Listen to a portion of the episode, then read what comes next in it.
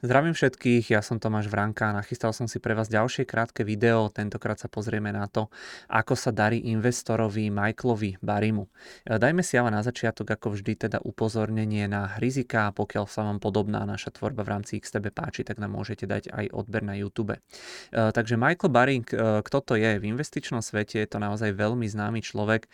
Myslím si, že ono do takého naozaj širšieho povedomia sa dostal, alebo známym sa stal primárne v roku 2015, kedy vyšiel tento film, ktorý tu máte e, možnosť vidieť pred sebou. V origináli sa to volá Big Short, prekladá sa to ako sáska na neistotu. E, hrá tam napríklad Christian Bale, Steve Carell, Ryan Gosling, Brad Pitt a tak ďalej. No a e, určite by the way, medzi rečou odporúčam tento film, naozaj to bolo veľmi vtipne a zaujímavo spracované. Je to inak asi môj najobľúbenejší film z tohto prostredia. No a o tom Michaelovi Barim vyšla aj kniha, neviem či pred filmom alebo po ňom, ale myslím si, že to bolo ešte pár rokov predtým a práve na základe tej knihy sa spravil tento film. Ja som tú knihu nečítal, videl som len film, takže neviem úplne dopodrobna, čo tam všetko e, bolo, ako sa presne vyvíjala tá jeho pozícia alebo ten prístup k tomu trhu, ale jednoducho známy sa stal proste tým, že pár rokov pred tým veľkým krešom na trhoch e, v roku 2008, ktorý môžete vidieť túto, e, vtedy tie akciové trhy, toto je graf S&P 500 a vtedy tie akciové trhy oslabili snáď o nejakých 50-60%. No a tento Michael Berry predpovedal bublinu na trhu s nehnuteľnosťami a začal niekoľko rokov predtým predtým shortovať ten trh, na čom veľmi pekne zarobil, následne o ňom spravili film a práve preto sa e, stal známym. No a on teda proste odhadol, že príde kríza a tie akcie spadnú. E, neviem, nakoľko to vyobrazenie vo filme bolo pravdivé, hovorím, či e, tú knihu som nečítal, ale ak si pamätám, tak v tom filme to bolo nejak tak dané alebo vyobrazené, že keby ten trh rástol ešte chvíľu, tak by ten Barryho fond nezvládol tú pozíciu, ale naozaj netuším, či to tak aj reálne bolo. Tak či onak on dostáva teda veľmi veľa mediálnej pozornosti pozornosti. E, ja som sa snažil teda trošku pozrieť na to, že akú on má tú reálnu výkonnosť, či je to zaslúžené alebo nie, lebo tak nejako intuitívne evidujem pri ňom posledné roky dve veci. E, prvá je, že stále predpoveda nejaké krízy Niekde som raz čítal, že predpovedal 50 z posledných dvoch veľkých e, kríz na tom trhu. Hovoril aj o tom, že keď príde kríza, tak bude, tá, bude horšia ako tá v tom roku 2008. A druhá vec, ktorú tak evidujem, je to, že každým kvartálom robí veľmi výrazné zmeny v rámci toho svojho portfólia. E, príde mi to až také tradingové, že naozaj tie pozície veľmi, veľmi často mení. Takže poďme sa pozrieť na tú jeho výkonnosť. E, ešte jedno upozornenie môže byť, že tie čísla, ktoré tu budem ukazovať, nebudú úplne 100% presné jasné, hlavne teda pri tej eh, súčasnosti alebo v rámci tej súčasnosti tie reálne dáta nie sú známe, ale je to skôr eh, nejaký odhad alebo je to odhadované alebo dopočítavané. No a začal by som ešte tým obdobím pred rokom 2008. Eh, niekto z vás mi na Twitteri pripol tento obrázok, tomu človeku ďakujem veľmi pekne.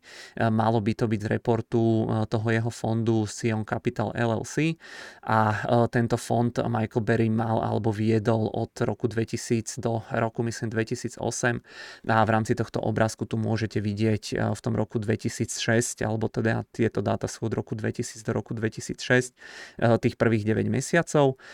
No a eh, môžete tu vidieť, alebo je tu teda porovnaná výkonnosť S&P 500 za tie dané roky. Hej, vidíte okolo dotkom bubliny v roku 2000 S&P spravilo minus 7,5%, v roku 2001 spravilo minus 12%, v roku 2002 minus 22% a tak ďalej. Takže tuto je výkonnosť toho S&P.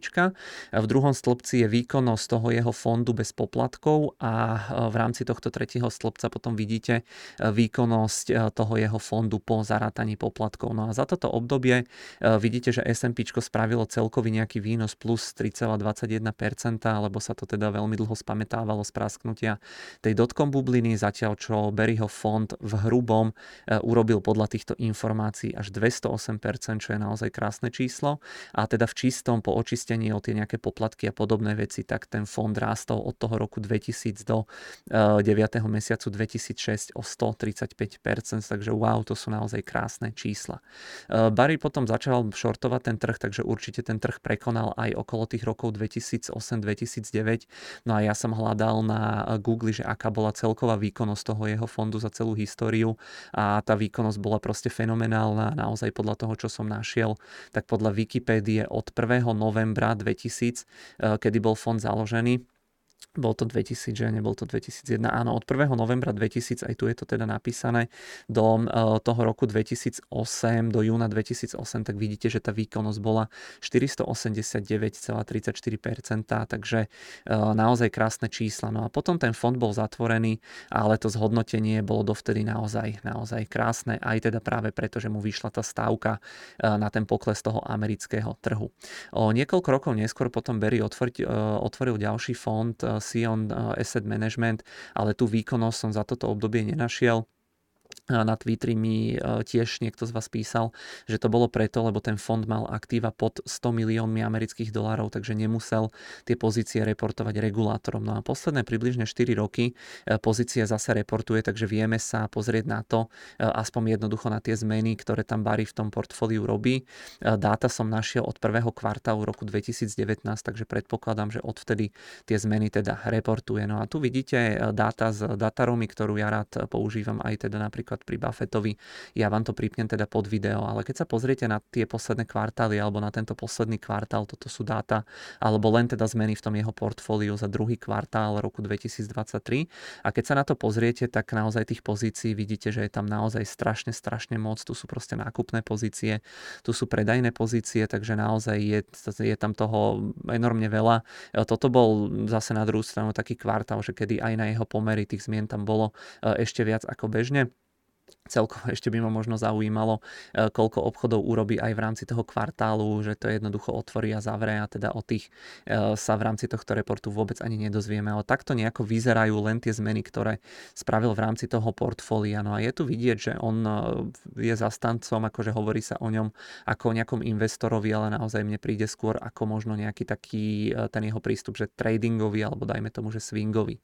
Michael Berry sa začal zase vo väčšom potom riešiť začiatkom minulého minulého týždňa, kedy sa začalo písať, že shortom pomocou akcií alebo že shortol eh, pomocou opcií americký index S&P 500 a Nasdaq za 1,6 miliardy amerických dolárov. Ale tu treba určite dodať, že tá hodnota 1,6 miliardy je len hodnota toho podkladu, eh, tá reálna veľkosť alebo teda tá suma jednoducho, ktorú do toho takto stavil alebo dal, bude určite o mnoho nižšia. No a na účty na Twitteri je taký účet Gurgavin, má tam cez 300 tisíc followerov, eh, dáva tam eh, naozaj kopec, eh, kopec zaujímavosti zo sveta investícií, dáva tam naozaj celkom dobré veci, takže príde mi ako relevantný zdroj. A on tam teda písal, že na základe jeho odhadov upozorňujem ešte raz, že neviem, nakoľko je to relevantné, ale napríklad tento pán tam hovoril, že tá pozícia mala reálnu hodnotu asi 18 miliónov dolárov tie put opcie na S&P 500 a 8,5 milióna e, bola hodnota tých e, put opcií na ten, na ten technologický Nasdaq. Dokopy by malo ísť o 20 tisíc opcií, takže celkovo tá nejaká hodnota by mala byť zhruba 26,5 milióna amerických dolárov na to, aby vybudoval tú veľkú shortovú pozíciu pomocou tých opcií. No a potom po pár dňoch tam tento pán ešte v podstate hodil alebo doplnil, že podľa tých jeho odhadov by mal byť Michael Berry v mínuse na tých pozíciách zhruba 25%. Neskôr to dokonca aktualizoval, že mal by tam byť v mínuse už nejakých 36%. Takže netuším, či to tak reálne je, ale teda podľa týchto odhadov, tak asi tá pozícia mu zatiaľ úplne e, nejako e, nevychádza. Takže e, toľko k, tým, k tej poslednej aktualizácii. No a ja som sa snažil dohľadať aj nejakú celkovú percentuálnu výkonnosť tých jeho fondov, pretože on dostáva naozaj veľmi veľa toho mediálneho priestoru. Úplne presné čísla tým, že sa to nezverejňuje alebo že on nezverejňuje výkonnosť toho fondu, tak som nenašiel, ale našiel som takéto nejaké dáta, je to zase z webu, tentokrát Stock Circle. E, tu v podstate mali uvedenú výkonnosť, že jednoročný performance toho fondu by malo byť 14,4%, trojročná výkonnosť 182, 5-ročná 189, 10-ročná zhruba nejakých 306%. Je to ale veľmi zvláštne, lebo podľa toho, čo som hovoril, tak ten fond zverejňuje pozície len od roku 2019, takže neviem úplne presne, ako by sa do, dopracoval dopracovali k nejakým odhadom za ten 5 alebo 10 ročný horizont, takže tiež ťažko povedať, nakoľko sú tie dáta relevantné, ale jednoducho takéto nejaké čísla e, som našiel, tak som vám to sem dal teda pre zaujímavosť.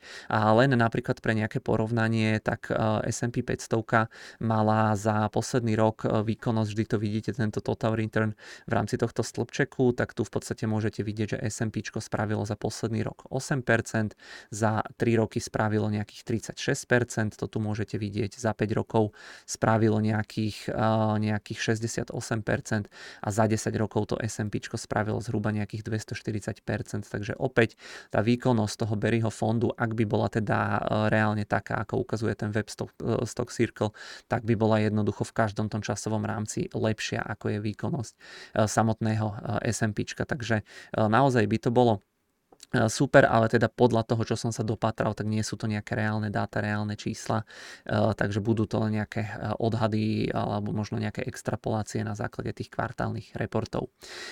Poďme teraz ale na tú najzaujímavejšiu časť, pretože najzaujímavejšie je tam podľa mňa to, že teda pri všetkej úcte k tým jeho predchádzajúcim výsledkom sa mu venuje podľa mňa dosť veľa mediálnej pozornosti vzhľadom teda na veľkosť toho jeho portfólia. Zoberme si nejakú hypotetickú situáciu, že by otvoril reálne nejaký obchod alebo teda tie shorty na tie akciové indexy v hodnote 1,6 miliardy amerických dolárov, že by to bola naozaj reálna hodnota alebo tá suma, e, ktorú do toho reálne dal. No a porovnal som to s poslednými zmenami e, v rámci spoločnosti Berkshire Hathaway. E, len tak zo srandy, pokiaľ som to správne vyrátal, tak orientačne podľa tých aktuálnych cien akcií som dorátal, že Buffett alebo Berkshire Hathaway dokúpila akcie Occidental Petroleum za zhruba 800 miliónov dolárov. Akcie tých staviteľov majiteľov, ten DR Horton a tak ďalej za zhruba ďalších 800 miliónov amerických dolárov. To znamená, že už len tieto dve mikropozície v rámci Berkshire Hathaway uh, už sú na tej úrovni toho Berryho shortu. Uh, okrem toho Berkshire ešte predal napríklad akcie Chevronu Tuto môžete vidieť, že znižil, znižil tú pozíciu o 7% e, za zhruba 1,5 miliardy amerických dolárov. Takže aj napriek tomu, že ten Warren Buffett mal naozaj veľmi, veľmi nudný ten posledný kvartál, tak tie objemy aj pri ňom sú oveľa väčšie e, v porovnaní s tými 1,6 miliardami toho Michaela Berryho, ktoré ešte raz podotýkam, že nešlo o tú reálnu investičnú hodnotu, ktorú do toho e, vložil. Takže naozaj v médiách Berry dostáva veľmi veľa toho mediálneho priestoru. Je to ale pochopiteľné pochopiteľné, pretože Barry je známy proste tým, že naozaj mu vyšla tá stávka okolo toho roku 2008 na tú krízu a aj tie minulé výsledky mal veľmi dobre. E, to ma ale teda privádza k tej aktuálnej situácii, pretože na mňa, ako už som spomínal, tak veľakrát on pôsobí tak, že proste stále privoláva nejakú tú krízu a ani by som možno nepovedal, že je to nejaký môj subjektívny dojem, ale naozaj je to už skôr taký ten objektívny fakt. E, on veľmi často tweetuje, aj keď neviem, či e, to ešte stále môžeme volať tweet, už je to asi teda skôr post podľa toho, e, podľa tej zmeny tej terminológie, ale každopádne e, zaujímavosť e, aj na tom Twitteri alebo teda na tej sociálnej sieti X, tak on tam má také meno myslím, že zavinač Kassandra a ono v gréckej mytológii tá Kassandra bola nejaká kňažka, ktorá vyslovovala veľmi presné proroctva, ale nikto jej neveril, takže vidíte, aký má zmysel pre, pre, nejakú, pre nejaké takéto meta, metafory Michael Berry, ale je to teda celkom sranda, pretože tej Kassandre nikto nechcel veriť tie predpovede, ktoré sa ukázali ako správne. Barry mu tie predpovede moc tie posledné roky úplne nevychádzajú. Mám z neho skôr presne opačný pocit, že vyslovuje proroctva, ktoré ani nie sú úplne presné a teda veľmi veľa vecí mu, eh, veľmi veľa ľudí mu verí. Wall Street Journal potom vydal pred pár dňami článok, kde to riešili.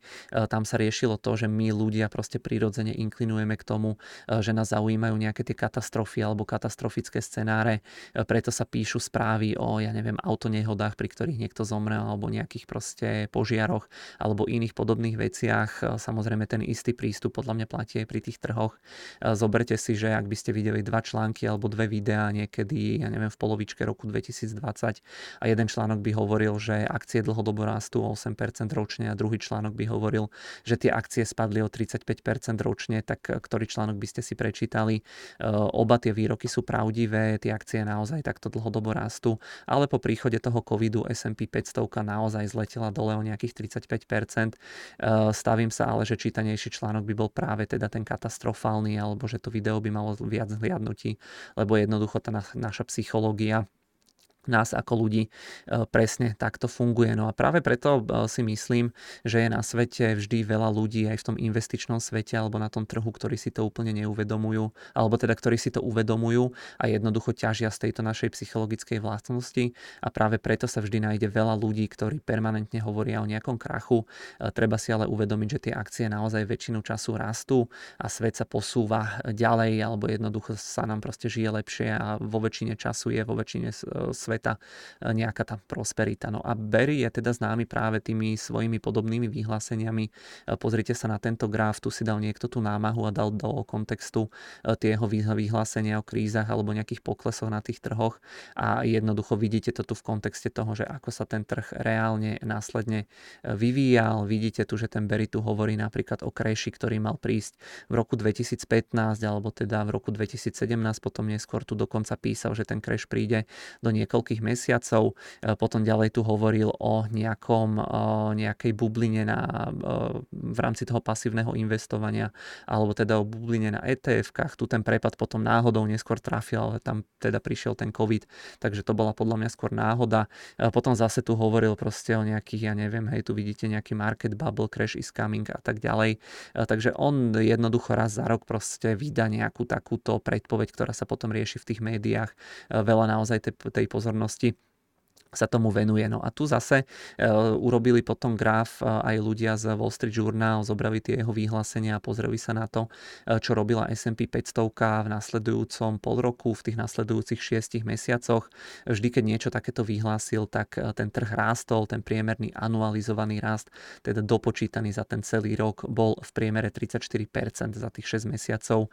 Vidíte, že keď hovoril o tej bubline v rámci toho pasívneho investovania, tak ten trh potom rástol, ja neviem, o 5%, keď hovoril o signifikantnom medveďom trhu, tak ten trh rástol o 90%, potom hovoril o špekulatívnej bubline raz 20%, keď tweetol, že najbližší krach bude horší ako ten v roku 2008, tak trh rástol e, za ten najbližší rok o 20%, keď tweetol, že sell, tak v podstate ten trh rástol možno nejakých 25%. Inak po tomto poslednom katastrofálnom e, tweete, kedy napísal sell, tak myslím, že on e, potom počase po niekoľkých týždňoch alebo teda mesiacoch povedal, že sa teda mýlil, takže nejaká tá sebereflexia reflexia tam určite, e, určite bude. No a záver je ale teda taký, že za tie posledné roky urobil teda minimálne 5 veľmi zlých predpovedí a samozrejme vedeli by sme proti argumentovať, že môže mať pravdu, že ten trh je neefektívny a že ten krach časom príde.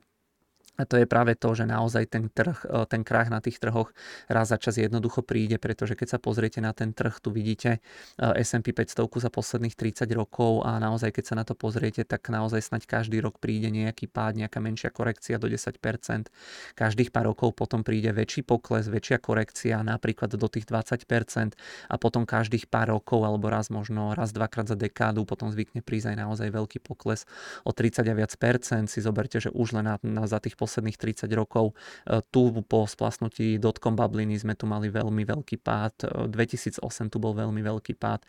Po príchode covidu tu bol veľmi veľký pád. Minulý rok nám tie trhy klesli o nejakých 20-25%. Takže ono naozaj je to v podstate veľmi prirodzený proces, nejaké tie korekcie, nejaké tie e, poklesy. Jednoducho je to očista toho trhu a nie je teda podľa mňa úplne umenie predpovedať, že ten veľký krach príde, lebo on príde skôr či neskôr, ale dôležité je tam udať proste aj nejaký ten časový rámec, pretože ten krach, a ja teraz keby som povedal, že proste príde na trhu krach, tak môže to byť tento rok, ale môže to byť pokojne aj o 10 rokov a predpovedať niečo takéto podľa mňa úplne nie je umenie, je to ako keby som eh, ja povedal, že na Slovensku niekoho zabije medveď alebo bík, Dúfam inak, že oceňujete, že vyberám zvieratá do tohto prirovnania takto tematicky a tradingovo alebo burzovo, ale aj keby, že to poviem, tak časom určite bude mať pravdu, pretože určite skôr či neskôr naozaj na Slovensku niekoho proste ten medveď alebo ten byk zabije, ale sranda je tam to, že v podstate môže sa to stať tento rok, môže sa to stať budúci rok a môže sa to stať napríklad až o 20 rokov. Takže de facto, aj keby, že to teraz poviem, tak som mal pravdu a o tých 20 rokov môžem povedať, že som mal pravdu. Takže tam naozaj treba brať tieto predikcie s veľmi veľkou veľkou rezervou. E, v tom Wall Street, e, v tom článku na Wall Street Journal v podstate zakončili ten článok, alebo bolo tam písané, alebo použili aj takú metaforu, že teda podľa nich aj pokazené hodiny ukazujú dvakrát denne správny čas. Takže určite treba brať takéto predikcie proste s rezervou a snažiť sa objektívne proste nazerať, hej, pozerať na ten trh, pretože vidíte, e, ono naozaj je to mediálne veľmi vďačná téma, ale tie trhy pri tých posledných Berryho predikciách e, úplne nejako dobrému nevychádzali. No a aký je teda záver toho celého? Ja osobne si myslím, že teda Michael Berry robí tie vyhlásenia práve preto, aby uputal tú pozornosť. Môže to byť proste reklama, hej, aby sa o ňom písalo, aby sa o ňom hovorilo, aby jednoducho ten jeho fond mal proste nejaké to mediálne PR zdarma, ale evidentne teda má, alebo aspoň mal v minulosti naozaj veľmi, veľmi dobrú výkonnosť. E, hovorím škoda, že tie čísla nie sú aj teraz niekde zverejnené, fakt by ma to veľmi zaujímalo, že teda akú výkonnosť má ten jeho fond. E, objektívne musím povedať, že neverím úplne tomu, že vždy, keď takéto niečo tweetel v minulosti, tak všetko predal a shortoval ten trh. Ak by to tak robil, tak naozaj z toho fondu by asi teda moc aj teda vzhľadom na to, čo sme si pred chvíľočkou ukazovali, e, neostalo, možno to robí nejako múdro, nejako sa chráni, nejako sa tam proste možno hedžuje. Takže je to taký rozpor medzi tými jeho veľmi dobrými dobrými výsledkami z minulosti a tým, čo proste tweetuje. Takže toľko nejaké veci, ku ktorým som sa dopatral, keď som k tomu hľadal nejaké čísla, pretože ma to začalo zaujímať. E, ďakujem e, ešte raz všetkým ľuďom, pretože my sme sa o tom bavili aj na Twitteri, niekto mi tam dal nejaké zaujímavé obrázky a grafy, ktoré som používal aj tu, takže ďakujem veľmi, veľmi pekne. Vidíte ten Twitter alebo teda to X je naozaj výborná, e, výborné miesto alebo výborná sieť aj na nejakú takúto diskusiu, takže dúfam, že sa vám video páčilo, že to nevyznelo z mojej strany ako nejaký nejaký hejt naozaj som sa snažil byť e, objektívny, to jeho zhodnotenie, čo mal v minulosti, naozaj bolo úžasné, o tom som ani nevedel, že on aj pred tým rokom 2008 mal takéto veľmi dobré čísla, ale teda tie posledné roky a tie jeho vyhlásenia a tie jeho veľmi rýchle trady úplne vo mne osobne nevzbudzujú nejakú veľkú teda dôveru, že by som veril tomu jeho fondu. No a e, mám tu na vás ešte možno tri nejaké otázky, budem rád, keď sa pobavíme v, kom- v komentároch. E, prvá, či uznávate ten Berryho prístup, proste privolávanie tých kríz a jednoducho tie rýchle zmeny v rámci toho portfólia. Druhá otázka, že či si myslíte, že dostáva nejako neúmerne veľa tej mediálnej pozornosti, alebo či si to zaslúži práve tým, že naozaj v minulosti mu kopec týchto vecí vyšlo, vyšlo a že naozaj dosiahol veľmi pekné zhodnotenia. No a tretia, najpodstatnejšia otázka pre nás investorov, že či si myslíte, že má teraz pravdu s tým krachom, tým ako shortol ten trh cez tie opcie, že či si myslíte, že v nejakej dohľadnej dobe, dajme tomu najbližšieho pol roka alebo rok sa dočkame nejakého veľkého prepadu na tých akciových trhoch. Eh, za mňa teda všetko, čo som si na vás nachystal. Eh, ďakujem veľmi pekne za pozornosť. Môžete nám dať odber, môžete nás sledovať na sociálnych sieťach alebo si prípadne prehrať predchádzajúce videá nosa a my sa určite budeme v najbližších týždňoch ešte počuť v rámci nejakých ďalších videí.